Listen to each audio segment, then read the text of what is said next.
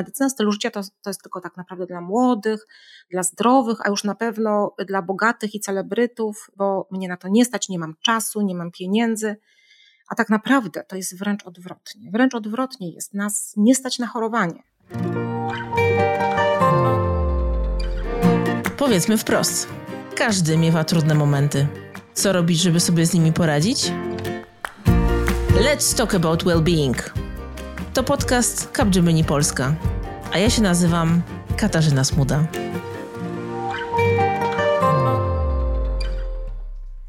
Czy ty też tak masz, że ciągle słyszysz, musisz zmienić swoje życie? To, co robisz, jest złe. Za późno się kładziesz spać, za dużo spędzasz czasu ze swoim telefonem, za dużo pracujesz, za szybko żyjesz. Jesteśmy zasypywani komunikatami o zmianie naszych codziennych nawyków. W takim razie, co z nami jest nie tak? Dlaczego nagle wszystko, co robimy, robimy źle? I dlaczego właśnie teraz, czyli tak naprawdę w ostatnich kilku latach, został położony na to tak duży nacisk informacyjno-medialny? Zupełnie jakby wcześniej nas ten temat nie dotyczył. Tak jakbyśmy wcześniej wszystko, co robiliśmy, robiliśmy dobrze, a teraz wszystko, co robimy, robimy źle. Medycyna stylu życia, o której będzie dzisiejszy odcinek, to stosunkowo młoda część medycyny konwencjonalnej. Wykorzystuje ona codzienne nawyki jako profilaktykę i metodę leczenia chorób cywilizacyjnych, takich jak cukrzyca typu drugiego, otyłość czy choroby sercowo-naczyniowe. Przypuszcza się, że poprzez modyfikację nieprawidłowych zachowań związanych ze stylem życia, czyli przykład zaprzestanie palenia, zwiększenie aktywności fizycznej czy redukcję nadmiernej masy ciała, można zapobiec nawet 80% chorób przewlekłych, a w rezultacie także przedwczesnej śmierci. Gościem dzisiejszego odcinka jest Agnieszka Motyl, specjalistka medycyny rodzinnej i epidemiolożka, a także dyrektorka działu standardów medycznych w Medicover. Z Agnieszką rozmawiamy m.in. o tym, dlaczego nasz styl życia wymaga poprawy, na zmianę jakich nawyków powinniśmy zwrócić szczególną uwagę i dlaczego oraz czym właściwie zajmuje się medycyna stylu życia oraz do kogo się zgłosić, aby rozpocząć proces zmiany naszego życia na lepsze. No właśnie, więc co tak naprawdę jest naszym życiem codziennym nie tak? Każde nasze zachowanie codzienne, wszystko co robimy, każdy wybór, który dokonujemy, może działać prozdrowotnie, może być korzystny dla nas, a może też rujnować nasze zdrowie czy wręcz nasze życie. Bardzo często żyjemy w taki sposób bezrefleksyjny. Pewne rzeczy robimy automatycznie, ponieważ tak żeśmy się nauczyli. Jeżeli w ogóle mówimy o nawyku, to co to jest nawyk? Nawyk to jest pewna taka sekwencja działań, sekwencja czynności wyuczona poprzez wielokrotne powtarzanie w przeszłości, wykonywana wręcz automatycznie, czyli z niewielkim y, udziałem naszej świadomości, albo w ogóle nawet prawie że nieświadomie. Ta czynność spełnia pewne funkcje, realizuje jakiś nasz cel, zaspokaja pewną potrzebę. W związku z tym nawyk jest głęboko zakorzeniony w nas i może dotyczyć różnych rzeczy. Może dotyczyć zachowań, ale może dotyczyć również myśli, przez to powodować konkretne, konkretne zachowania. Przykładem takiego automatyzmu to jest na przykład zamykanie kluczem drzwi przy wychodzeniu z domu. Jeżeli jesteśmy roztargnieni, prowadzimy wtedy na przykład rozmowę telefoniczną, tak nie myślimy o tym, co robimy, to za chwilę, a czy ja zamknęłam drzwi, czy nie, tak, i, i wracam się. I to jest, to jest właśnie ten moment, gdzie zrobiłam coś automatycznie, nawykowo, nie myśląc o tym i nawet tego nie pamiętając. Nawyk wykształca się zawsze w kontekście pewnej sytuacji i jest tą sytuacją wtedy wywoływany. Tutaj takim przykładem może być osoba paląca papierosy, która mm, na przykład przez cały tydzień w pracy, w domu nie pali, ale przychodzi weekend, przychodzi jakieś spotkanie ze znajomymi, wyjście do pubu i to jest ten moment, który wyzwala chęć zapalenia papierosa. Wystarczy, że wchodzi gdzieś tam za próg do znajomych i w tym momencie wyciąga papierosa i nawet o tym nie myśli, że w tym momencie właśnie ta sytuacja wyzwoliła nawyk. No i ta trzecia cecha nawyku, czyli że on spełnia jakąś funkcję w nas, że zaspokaja jakąś naszą potrzebę. Z reguły ym, zachowania nawykowe, te, o których mówimy, które chcemy zmienić, one dają jakąś krótkotrwałą przyjemność, jakieś zaspokojenie krótkotrwałe i to jest na właśnie tą krótką metę y, odczytywane jako, jako dobre. Natomiast długofalowe konsekwencje wiadomo, że mogą być rujnujące dla zdrowia. Tak więc nawyk jest niezwykle głęboko zakorzenionym takim schematem działania, który jeżeli chcemy zmienić, musimy wykonać duży wysiłek, świadomy, przez dłuższy czas, żeby zmienić jeden nawyk na, na inne zachowanie, zastąpić stary, zły nawyk nowym dobrym. Mhm. Natomiast jakby to, co z tymi naszymi nawykami? Jakie mamy nawyki w dzisiejszym czasie? W sensie taki współczesny człowiek, jakie ma nawyki, które są niekorzystne dla utrzymania zdrowia w tym długim czasie? Jakie będą te, te niekorzystne nawyki i w życiu osobno-zawodowym, i w życiu prywatnym? Medycyna stylu życia identyfikuje te niewłaściwe zachowania w takich sześciu obszarach, które wiemy, że mają ogromny wpływ na zdrowie. I jest to obszar odżywiania, jest to obszar używek, obszar aktywności fizycznej, snu, stresu i relacji społecznych. I w tym obszarze odżywiania, no to oczywiście jest to odżywianie, które mm, dostarcza nam zbyt dużo kalorii. Jest to spożywanie wysoko przetworzonych produktów, niepełnowartościowych, z za dużą ilością nasyconych kwasów tłuszczowych i zdecydowanie za małą ilością warzyw i owoców. To samo niska aktywność fizyczna lub brak aktywności fizycznej, to, że nie chce nam się wejść po schodach, zawsze używamy windy, to też jest ten element, który razem z nieprawidłowym odżywianiem prowadzi nas do nadwagi, do otyłości, do chorób metabolicznych, chorób układu sercowo-naczyniowego, nadciśnienia, zawałów, udarów itd. Tak Obszar używek, używania substancji psychoaktywnych, to jest wielka kopalnia nawyków złych, złych przyzwyczajeń, które kształtują się latami. One początkowo się kształtują w sytuacjach, no właśnie, jakiejś grupy rówieśniczej, gdzie młoda osoba sięga po papierosy, sięga po alkohol i kształtowanie tego nawyku jest wzmacniane tymi pozytywnymi doświadczeniami, jakie przynosi przebywanie w grupie rówieśniczej, akceptacja, podziw, dobrze spędzony, miło spędzony czas jest kojarzony z samymi przyjemnościami. Natomiast na końcu tej drogi jest choroba, jest niepełnosprawność czy nawet zgon. Omówiłaś te trzy, bo podałaś przykład z obszaru odżywiania, używek i aktywności fizycznej. Ja tutaj mam taką małą anegdotkę, mianowicie powiedziałaś o tym wybieraniu windy. Ja na przykład marzę o tym, żeby wchodzić do pracy po schodach, tylko że pracuję na 13 piętrze, więc prawdopodobnie musiałabym tam mieć dostępny prysznic po 13 piętrach, żeby jakkolwiek móc zacząć pracę, więc bardzo nad tym ubolewam. Ale został nam jeszcze sen, stres i kwestia relacji. I o ile sen zakładam, że to jest po prostu kwestia tego, że nie dosypiamy i, i regularnie śpimy mniej, to jeszcze gdybyś mogła powiedzieć o, o tych um, niepożądanych zachowaniach czy naszych nawykach w obszarze stresu i przede wszystkim relacji, bo to mnie bardzo interesuje. Tak, ja jeszcze wrócę do snu. Nikogo nie trzeba przekonywać, jak ważny dla naszej regeneracji, dla, dla funkcjonowania jest sen. To jest jasna sprawa, że po nieprzespanej nocy, źle przespanej nocy, osoba jest mniej skoncentrowana, ma gorszy nastrój, jest bardziej nerwowa, tak, ma mniej cierpliwości, ale również jest gorzej skoncentrowana, jest większe ryzyko urazów, wypadków komunikacyjnych. Natomiast mało kto wie, że niedobór snu, zaburzenia snu również powodują większe ryzyko rozwoju cukrzycy czy chorób sercowo-naczyniowych, zawałów, udarów. Więc to jest niezwykle istotny element. Natomiast jaki nawyk wpływa źle na te wszystkie trzy obszary? No niestety nowoczesne technologie i nawykowe korzystanie z nich. Tutaj przede wszystkim myślę o o takim przyklejeniu się do, e, do smartfonów, do komputerów, tak, do telewizji, gdzie ta technologia chce nas tak wchłonąć, chce, żebyśmy urządzeniom, przedmiotom poświęcali cały nasz czas.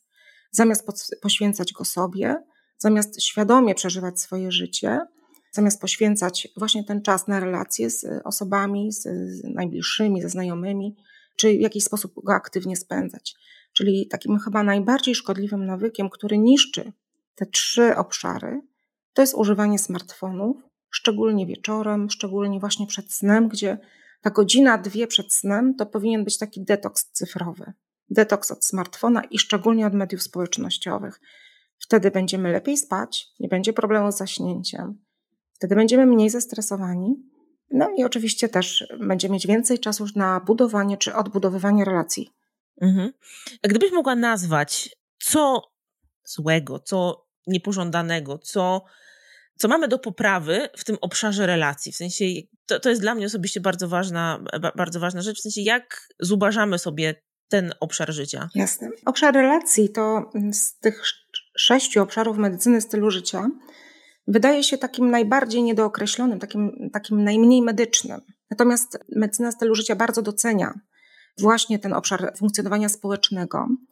I to jest niezwykle ważne, jeżeli sięgniemy nawet do, do definicji zdrowia, WHO-skiej starej definicji zdrowia jeszcze z lat 50. ubiegłego wieku, gdzie definicja zdrowia mówi, że zdrowie to nie jest tylko brak choroby czy niepełnosprawności, ale to jest taki pełny dobrostan fizyczny, psychiczny i społeczny człowieka. I właśnie do tej koncepcji dobrostanu chciałabym tutaj nawiązać. Relacje społeczne są odpowiedzialne za tą taką najwyższą formę takiego poczucia spełnienia człowieka w życiu. Człowiek, można powiedzieć, funkcjonuje na takich trzech poziomach. Taki pierwszy poziom, najprostszy, poziom fizyczny, biologiczny, to jest ten poziom, gdzie odczuwamy, że na przykład coś nas boli, tak, że jest coś przyjemnego. To jest właśnie ten moment, kiedy zjemy batonika i jest nam dobrze, przyjemnie, bo to jest cukier prosty, ale jednocześnie właśnie to jest takie odczuwanie przyjemność, dyskomfort. Drugi poziom psychiczny, tutaj mówimy o takim zadowoleniu na przykład z tego, co robimy, o satysfakcji z pracy, o, o pozytywnych emocjach, które towarzyszą codziennemu życiu, o spełnianiu jakichś planów, ambicji. I niewątpliwie to jest też duże źródło takiego dobrostanu psychicznego. Natomiast taka najwyższa forma dobrostanu, możemy nazwać to szczęściem, odgrywa się na takim poziomie duchowym i właśnie na tym poziomie rozgrywają się wszystkie relacje z ludźmi. I tylko jakby te głębokie relacje, relacje miłości, przyjaźni, zaufania, akceptacji, dają nam takie poczucie rzeczywistego, prawdziwego szczęścia. I tylko w takich relacjach człowiek wzrasta i może dalej się rozwijać i ma pełną wolność do bycia sobą. Mhm. Powiedziałaś, że najwyższy poziom dobrostanu, czyli to poczucie szczęścia.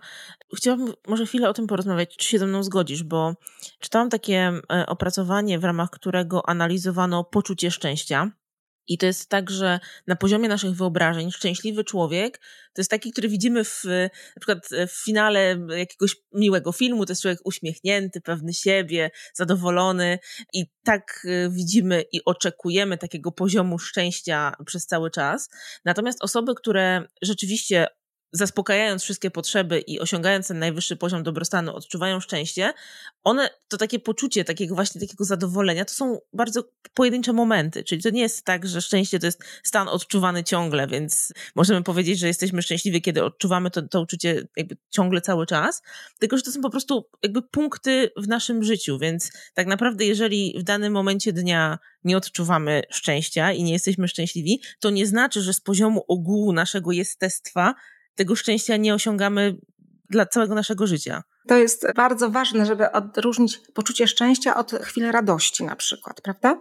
Poczucie szczęścia od chwil smutku, które mają prawo się wydarzyć, one są naturalnym, naturalną częścią życia. Szczęśliwym człowiek po prostu jest głęboko w sobie i nie musi tego okazywać w wybuchach radości czy w jakichś takich y, momentach, bo to oczywiście są bardzo ważne chwile, Natomiast udowodniono, że tak naprawdę jakie czynniki wpływają na, na właśnie to poczucie szczęścia. Możemy to nazwać też taką wewnętrzną harmonią, takim poczuciem mm, spokoju wewnętrznego. Okazało się, że w 40% za ten właśnie efekt, który nazywamy poczuciem dobrostanu, takiego wewnętrznego szczęścia, odpowiada nasze zachowanie. Czyli w 40% my sami pracujemy przez nasze codzienne wybory, na to, jak my się czujemy finalnie. A tylko w 10% są odpowiedzialne za to czynniki zewnętrzne, czyli również takie radosne sytuacje, kiedy wygrywamy teleturniej, ale również takie bardzo dramatyczne czasem, które też y, od czasu do czasu nas spotykają, musimy się z nimi zmierzyć. Te zewnętrzne czynniki okazuje się, wbrew temu, co sądzimy, że w dużo mniejszym stopniu wpływają na to nasze poczucie dobrostanu. Przeceniamy rolę czynników zewnętrznych a nie doceniamy rolę własnego wnętrza, własnych możliwości, własnych zasobów, własnej siły wewnętrznej. Dokładnie, to jest ta wewnątrz sterowność versus zewnętrzna sterowność, tak? Czyli ja znam bardzo dużo osób, które właśnie mówią, że byłabym szczęśliwa, gdybym wygrała w, na loterii w Totka. Byłabym szczęśliwa, gdyby mój szef był lepszy, albo gdybym coś miała w życiu inaczej. No a właśnie, to zupełnie nie o to chodzi. Dotknęłaś sedna sprawy. To nie o to chodzi, bo człowiek jest wiele w stanie znieść, wiele w stanie znieść, jeżeli ma wokół siebie wspierających, kochających ludzi, jeżeli jest w tych głębokich relacjach, to wtedy to jest te 40%, które chronią go przed tym, cokolwiek się w tych 10% wpływu zewnętrznych czynników wydarza. Mhm. I tak sobie myślę, że też w kontekście tych obszarów, o których opowiadałaś na samym początku, tak samo jest trochę z e, podejściem do pracy. Oczywiście bywają różne sytuacje i różne osoby bywają w bardzo różnych zestawach cech osobowościowych w zespołach, ale nadal jeżeli założymy, że nasze poczucie szczęścia z pracy w, oczywiście zależy od organizacji, od kultury organizacyjnej, ale także nas samych, tego czy przed pracą się wyśpimy, czy zadbamy o posiłki, czy zadbamy o przerwę, o regenerację, czy mamy dobre relacje w pracy i o nie dbamy, no to jest y, nieco łatwiej zobaczyć tą dobrą stronę. Jak najbardziej. Medycyna stylu życia zakłada pewne holistyczne podejście do człowieka, do człowieka w, no, w, sytuacji, w jakiej on akurat teraz się znalazł, zarówno zdrowotnej, jak i takiej rodzinnej, społecznej, zawodowej. Nie ma tutaj rozdzielenia, jakby kształtowania nawyków na czas poza pracą, na czas domowy, na czas urlopów. Tak generalnie staramy się, żeby, żeby nauczyć pacjenta zmieniać swoje zachowania, niezależnie od tego, w jakiej sytuacji się znajduje. Są oczywiście do tego różne metody, różne techniki.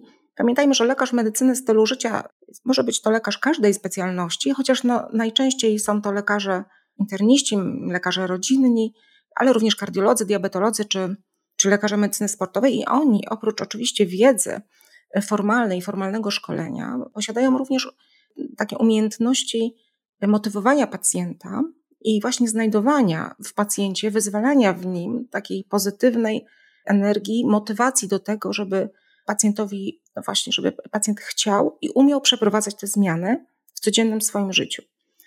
Te zmiany oczywiście są potem systematycznie monitorowane poprzez kolejne spotkania z lekarzem. Natomiast też jest ważne to, że pacjent sam też dochodzi do tego, które rzeczy powinien zmienić i w jakiej kolejności. Tu jest bardzo ważne, że, żeby nie zabierać się za, za dużo rzeczy naraz. To znaczy, chodzi o to, że my mamy ograniczoną zdolność przeprowadzania zmian w jednym czasie. Jeżeli postawimy sobie zbyt ambitny plan, no to go nie zrealizujemy. I w medycynie stylu życia to jest taka zasada, że im mniejsza zmiana, im powiedzmy spokojniej, wolniej wprowadzana takimi małymi krokami, tym ma większą szansę na powodzenie i na to, że zrealizujemy ten cel. Oczywiście ja w swój nawyk chodzenia spać o godzinę wcześniej wprowadzałam dwa lata. I mogę powiedzieć, że prawie osiągnęłam sukces, co oznacza, że już prawie nie zdarza mi się tego czasu przyciągać, ale tak jak mówię, no to było, wydawało się takie, po prostu pójdę wcześniej spać. nie.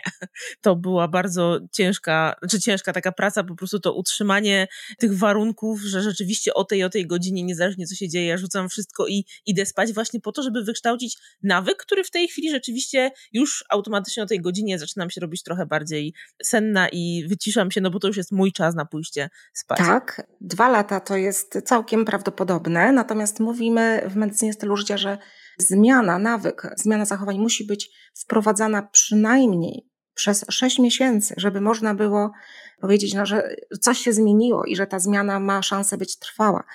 Do takiej skutecznej zmiany nawyku właściwie potrzebne są trzy, cztery, powiedzmy, elementy. Pierwsza rzecz to jest właśnie wysoka motywacja. Wysoka motywacja, która jest oparta na takich dwóch filarach. Pierwsza to jest ważność zmiany, świadomość ważności zmiany. My musimy wiedzieć, że to, co chcemy zmienić, to, co się do tej pory dzieje, jak postępujemy, nam szkodzi i dlaczego chcemy to zmienić, jakie to jest ważne. A druga część tej motywacji to jest nasza wiara w sukces, wiara w to, że nam się powiedzie, czyli na podstawie naszych na przykład dotychczasowych doświadczeń my wiemy, że wiele rzeczy nam się udawało, że wiele rzeczy potrafiliśmy sami zrobić, czyli jest takie poczucie sprawczości, poczucie wpływu na to, co, co się dzieje. I ta wysoka motywacja to jest pierwszy element, no właśnie, sukcesu w tej zmianie naszych zachowań. Drugi element to jest wprowadzenie samokontroli. To jest właśnie świadome działanie, które początkowo wymaga bardzo dużo zasobów wewnętrznych, wymaga zaangażowania woli, zaangażowania no, świadomości, zaangażowania takiej uważności, że jestem tu i teraz i oto mam ochotę zrobić coś innego, mam ochotę sięgnąć po batonika, ale w sposób świadomy, po tego batonika nie sięgam, tylko na przykład sięgam po tą przysłowiową obraną marchewkę. I to jest początkowo bardzo trudne, wymagające dużo wysiłku. Natomiast z czasem właśnie ten, to nowe zachowanie staje się automatyczne i coraz łatwiej nam przychodzi. I jest jeszcze oczywiście taki element otoczenia, bo szeroko powiedzmy rozumiane otoczenie zewnętrzne, ludzie, okoliczności, miejsca mogą sprzyjać zmianie, a mogą odciągać nas od zmiany. I tutaj e, no, przykładowo, oczywiście, jeżeli ktoś e, podejmuje decyzję rzucenia palenia, a domownicy jego palą nadal przy nim, no to wiadomo, że będzie mu niezwykle trudno. Ale jeżeli jest możliwość, że te osoby w domu no, nie palą przy osobie, która rzuca palenie, no to już będzie łatwiej. Czyli tutaj znów jest pole do negocjacji z, z otoczeniem, tak, do, do stawiania pewnych granic, no, takie umiejętności też komunikacji.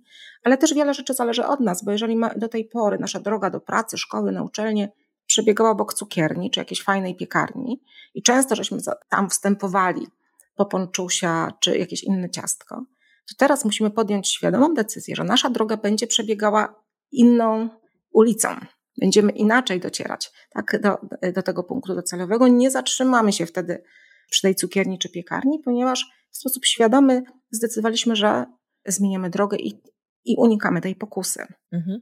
To już tak technicznie chciałam porozmawiać o tej usłudze medycznej, czyli tej wizycie u lekarza medycyny e, stylu życia. Jak to technicznie wygląda? W sensie, czy można się z takim lekarzem umówić na wizytę i chciałabym, żebyśmy tutaj sobie określili jakby, jak w ogóle może wyglądać rozmowa, no bo ja, szczerze powiedziawszy, chętnie bym z takiej usługi skorzystała, ale nie do końca wiem, o czym miałabym rozmawiać, jak w ogóle chciałabym, jak, jakby zacząć tą rozmowę i gdybyś mogła nam tutaj podpowiedzieć, jak może tak, kiedy jestem chora, idę do lekarza, mówię, dzień dobry, boli mnie głowa, bądź, nie wiem, mam gorączkę. Więc jakby jak się zaczyna rozmowa z lekarzem medycyny stylu życia? To może y, na początku jeszcze powiem tak naprawdę, czym medycyna stylu życia różni się od innych dziedzin medycyny. Ponieważ jest to niewątpliwie nowy obszar, natomiast tak naprawdę ma dużo części wspólnych. To również jest dziedzina medycyny konwencjonalnej jest bardzo silnie oparta na dowodach naukowych, na wynikach badań, na rekomendacjach towarzystw naukowych i ekspertów w tej dziedzinie. Podobnie jak inne dziedziny medycyny, zajmuje się profilaktyką, leczeniem i odwracaniem skutków chorób. Natomiast jest podstawowa różnica, mianowicie jako główny środek terapeutyczny medycyna stylu życia nie używa leków, tylko używa właśnie interwencji w styl życia, czyli zmiany nawyków, zmiany zachowań. Dlaczego tak robi? Dlatego, że jest ukierunkowana na zmianę czynników, które leżą u podłoża schorzeń, które wywołują. Czyli nie leczy skutków, nie dajemy tabletki na skutki naszych złych zachowań, ale staramy się zlikwidować źródło. I tutaj leży ta wielka jej moc, ta, ten wielki potencjał tych zmian, ponieważ okazuje się, że skuteczność takich działań jest porównywalna właśnie z farmakoterapią, a często nawet lepsza. Wracając do tego, jak wygląda y, wizyta u lekarza medycyny stylu życia.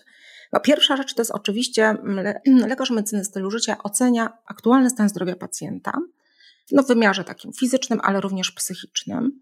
Przeprowadza bardzo szczegółowy wywiad, jeżeli chodzi o właśnie zwyczaje, o zwyczaje żywieniowe, o używki, aktywność fizyczną i cały wywiad medyczny jest e, bardzo starannie analizowany. Pacjent może być poproszony o wypełnienie pewnych kwestionariuszy, które oceniają na przykład właśnie spożycie alkoholu czy stopień uzależnienia od nikotyny, w zależności od sytuacji i od potrzeb danego, danego pacjenta. Następnie wspólnie lekarz z pacjentem wyznaczają cele terapeutyczne, to znaczy co pacjent chciałby zmienić, ponieważ wiadomo, że pacjent do lekarza medycyny stylu życia przychodzi wtedy, kiedy faktycznie coś chce zmienić, bo to jest tak, to już jest osoba, która jest zmotywowana do tego, żeby coś zmienić, bo zauważyła, że się źle czuje, że ma pięć tabletek dziennie do łykania, czegoś nie może zrobić, że ma zadyszkę, tak, i tak dalej, i tak dalej.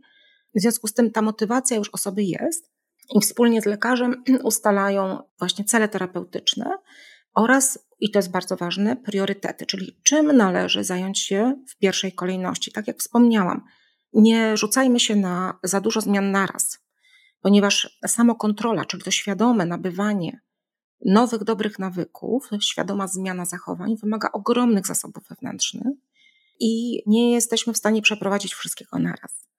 Tak więc cele terapeutyczne, kolejność realizacji tych celów i potem oczywiście pacjent jest instruowany, w jaki sposób ma to zrobić oraz no, proszony o, o y, wizyty kontrolne, gdzie y, jest monitorowanie i kontrola realizacji tych celów, stopnia realizacji.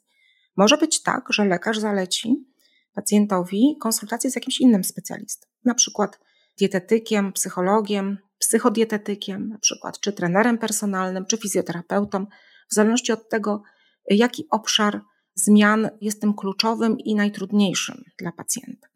Tak powiem tylko, że niestety medycyna konwencjonalna leczy w większości powikłania, powikłania tych chorób, tych złych naszych nawyków i chorób cywilizacyjnych.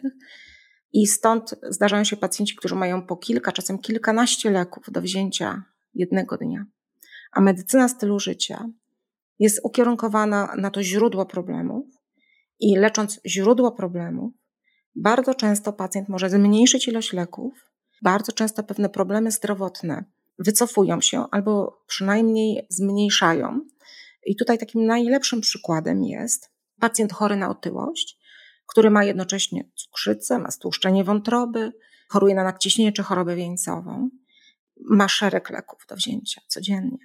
W momencie, kiedy wyleczymy otyłość, może być bardzo prawdopodobne, że cukrzyca zniknie, wycofa się stłuszczenie wątroby, obniży się nadciśnienie, czyli jest to bardzo efektywna, skuteczna metoda, efektywna kosztowo i skuteczna, jeżeli chodzi o wyniki leczenia. Mhm. Trochę mi czytasz w myślach, dlatego że chciałam przejść do tematyki chorób cywilizacyjnych i trochę omówić ten temat, więc gdybyś mogła powiedzieć, bo mam takie odczucie, że praktycznie w tej chwili wszystko jest chorobą cywilizacyjną, cukrzyca jest chorobą cywilizacyjną, otyłość jest chorobą cywilizacyjną, depresja jest chorobą cywilizacyjną. Co to jest choroba cywilizacyjna? Dlaczego tak nazywamy różne choroby i z czego się bierze fakt, że te niektóre choroby, o których mam nadzieję zaraz powiesz, są cywilizacyjnymi, czyli dotyczą olbrzymich populacji. Tak, choroba cywilizacyjna to jest oczywiście pojęcie znane już od lat. Nazywamy to inaczej chorobą stylu życia, bo właśnie nasz styl życia je powoduje. To są powszechne choroby niezakaźne, choroby przewlekłe, które związane są z tak zwanym rozwojem cywilizacji, które często prowadzą do niepełnosprawności i do przedwczesnych zgonów. Tutaj przede wszystkim zaliczamy szereg e, chorób układu sercowo-naczyniowego, chorobę wieńcową, nadciśnienie tętnicze, zawały, udary, ale również nowotwory, które są jakby drugą przyczyną zgonów tak, we współczesnym świecie. Ale są to również zaburzenia depresyjne, lękowe i choroby psychiczne. E, to są również zaburzenia neurodegeneracyjne, które pojawiają się w coraz większym odsetku osób coraz młodszych, jak się okazuje.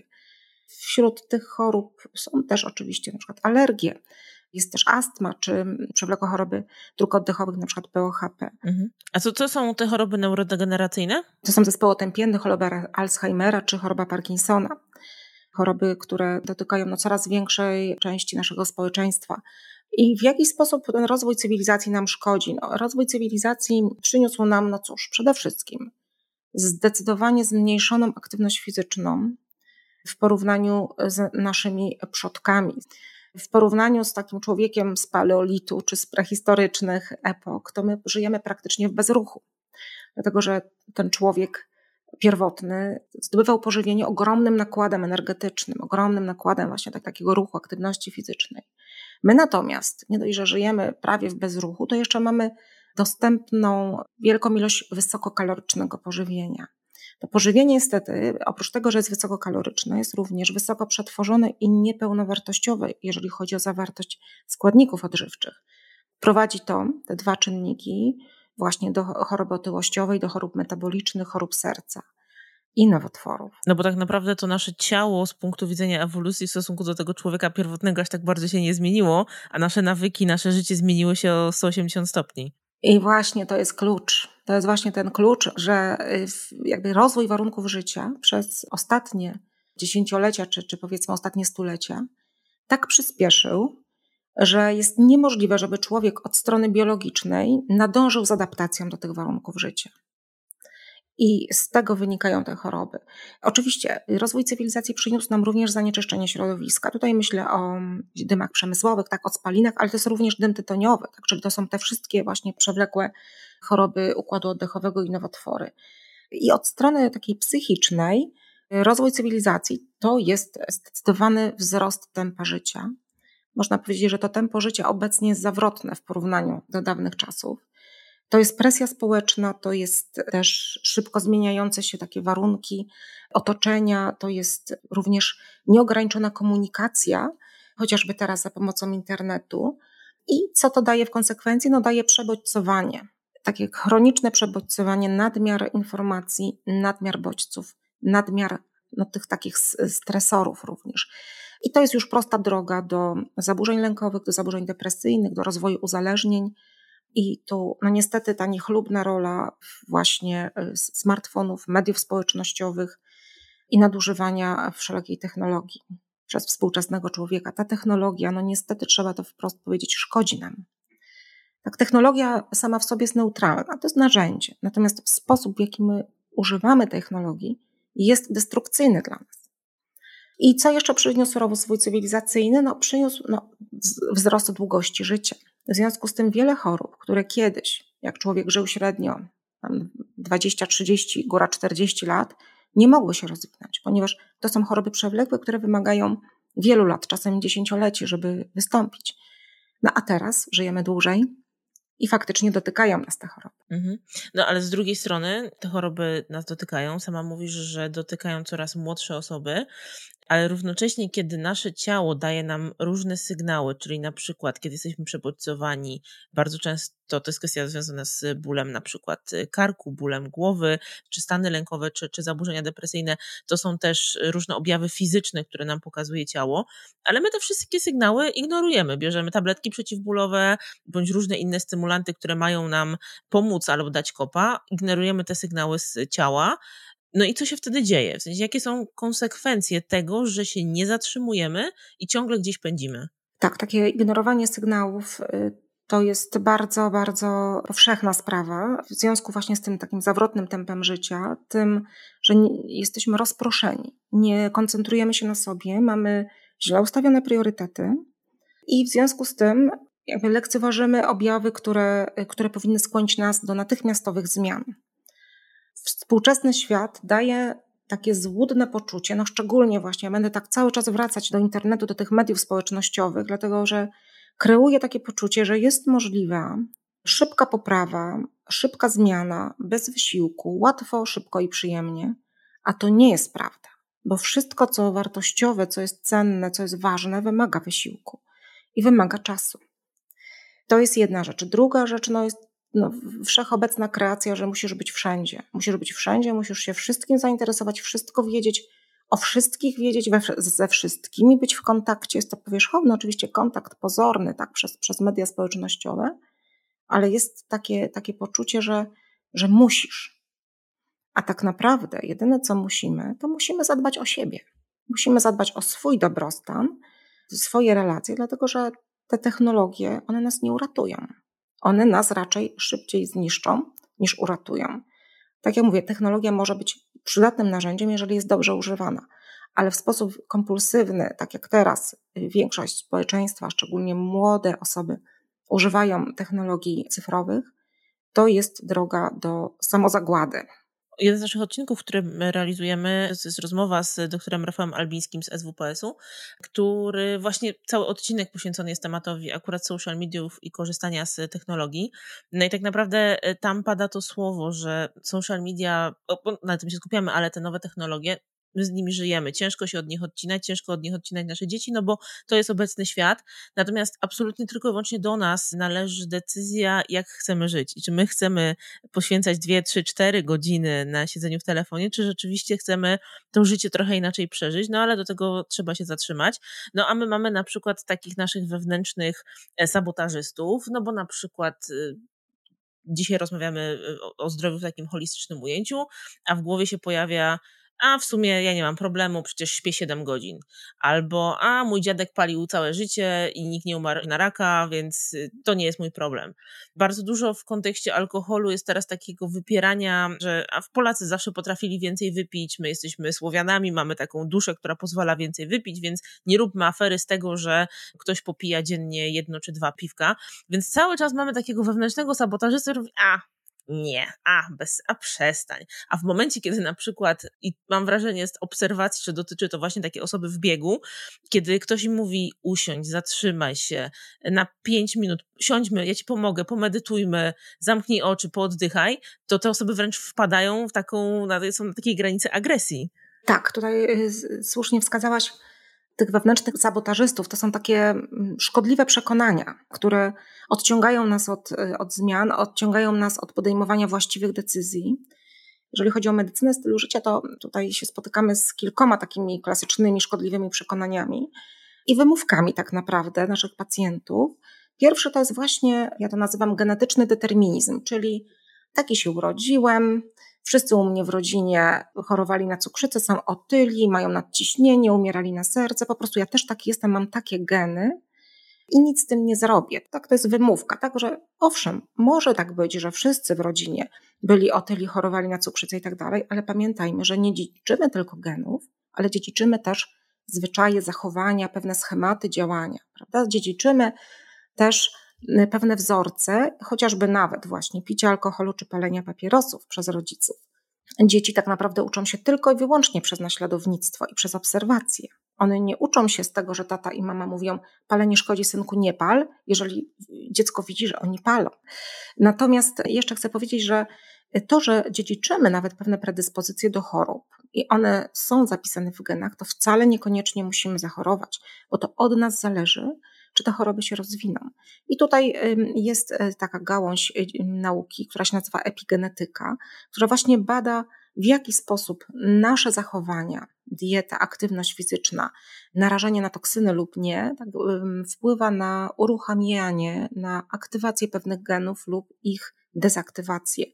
I są poznane bardzo dokładnie procesy, na przykład metylacji DNA, gdzie, gdzie właśnie ta, ta reakcja biochemiczna jest takim włącznikiem, wyłącznikiem konkretnych genów, które albo będą nas chronić, albo właśnie no, nie będą nas chronić na przykład. Tak? Mamy mm, przecież mutacje w w naszym materiale genetycznym zachodzą praktycznie no, codziennie. To jest zwykła statystyka, po prostu raz na jakiś czas to DNA się źle kopiuje, jest źle przepisywane.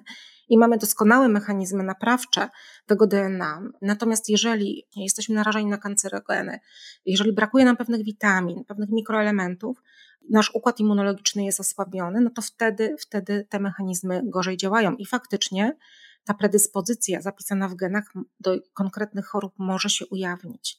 No i kolejnym takim przekonaniem i wymówką y, to jest, że medycyna stylu życia to, to jest tylko tak naprawdę dla młodych, dla zdrowych, a już na pewno dla bogatych i celebrytów, y, bo mnie na to nie stać, nie mam czasu, nie mam pieniędzy. A tak naprawdę to jest wręcz odwrotnie. Wręcz odwrotnie jest nas nie stać na chorowanie. Nas nie stać na chorowanie, niezależnie od tego, kto jest w jakim wieku, jak bardzo schorowany, czy wręcz odwrotnie, jeszcze w pełni sił. Nas nie stać na chorowanie. I zamiast mówić, że czas to pieniądz, to trzeba sobie y, wypisać, to często powtarzać zdrowie to pieniądz. Jak będziemy mieć zdrowie, będziemy mieć też więcej, więcej pieniędzy.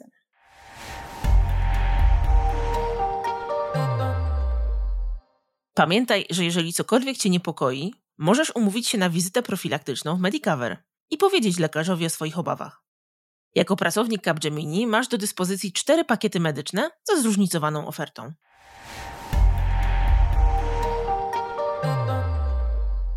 Zbliżamy się do końca. Ja mam dosłownie ostatnie pytanie w ramach tej rozmowy.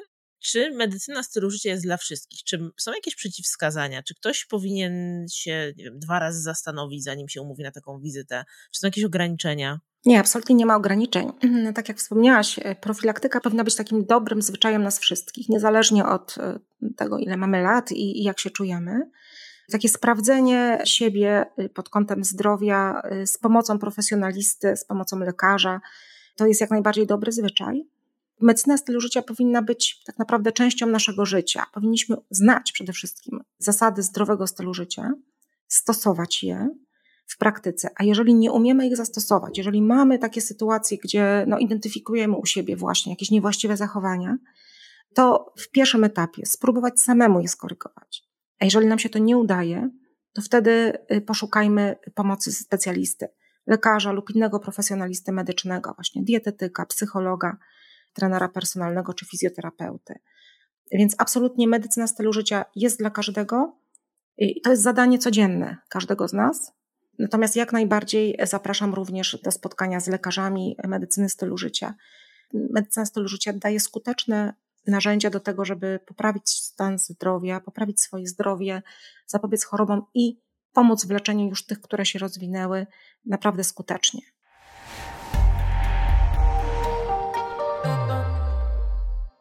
Agnieszka wymieniła sześć obszarów stylu życia, na które powinniśmy zwrócić szczególną uwagę w kontekście pracy nad codziennymi nawykami odżywianie, używki, aktywność fizyczna, sen, stres oraz relacje społeczne.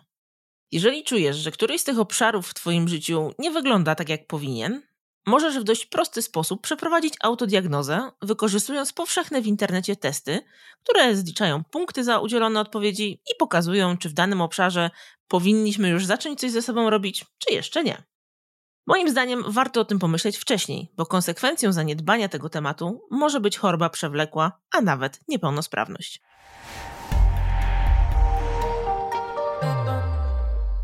Jeśli temat Cię zainteresował i chcesz dowiedzieć się o nim więcej, na końcu odcinka znajdziesz materiały do dalszej edukacji polecane przez naszą ekspertkę. Ale to jeszcze nie koniec. Wizyta u lekarza medycyny stylu życia na pewno pomoże nam rozpocząć zmianę naszych codziennych nawyków w sposób uporządkowany i pod czujnym okiem specjalisty. Natomiast nie każdy z nas ma możliwość z tego skorzystać. Co zatem możemy zrobić sami, aby zadbać o najważniejsze obszary naszego codziennego życia? Jako pierwszy krok dobrze byłoby ustalić swoje priorytety. Troszkę zadbać przede wszystkim o ten swój dobrostan psychiczny, o tą równowagę psychiczną. Spróbować tak sobie wylistować, co jest dla nas ważne. Czy ważne jest nasze zdrowie, czy ważne są relacje z najbliższymi, czy ważna jest praca, czy ważne są jakieś tam projekty, czy może stały kontakt z dwustoma znajomymi na Facebooku, co nam to daje. I e, jeżeli na tej liście wysoko będziemy my, nasze zdrowie, nasze relacje tak z najbliższymi, z osobami ważnymi, no to to jest ten moment właśnie, żeby zwolnić, żeby zrezygnować z niektórych rzeczy, z takich, które wiadomo, że bardzo nas angażują, powodują nasze wyczerpanie, które zabierają, kradną nam siły kradną nam siły, które potrzebujemy na to, żeby się dobrze czuć sami ze sobą. Mówiłam już o tym detoksie cyfrowym, natomiast y, to naprawdę działa. Spróbujmy na początku ustalić sobie stałe godziny bez, bez technologii, bez mediów społecznościowych, bez smartfona.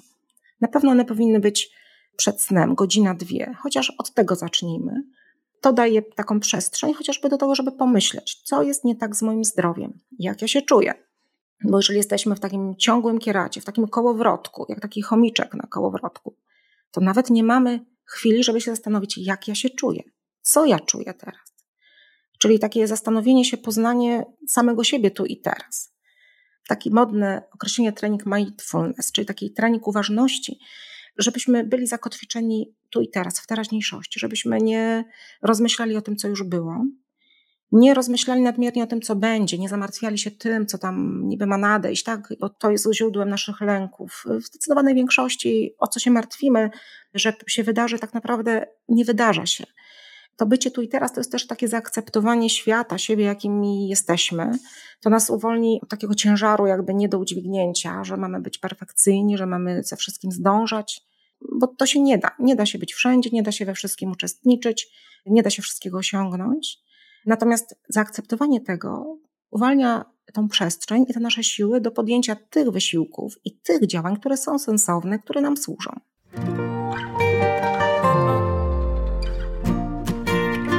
Żeby nie przegapić kolejnych odcinków, zasubskrybuj podcast Let's Talk About Wellbeing w swojej ulubionej aplikacji do słuchania podcastów. A jeśli ten odcinek Ci się spodobał, podziel się nim z koleżankami i kolegami z pracy – Niech oni też skorzystają z zawartych w nim rad. Linki do zagadnień poruszanych w odcinku znajdziesz w jego opisie.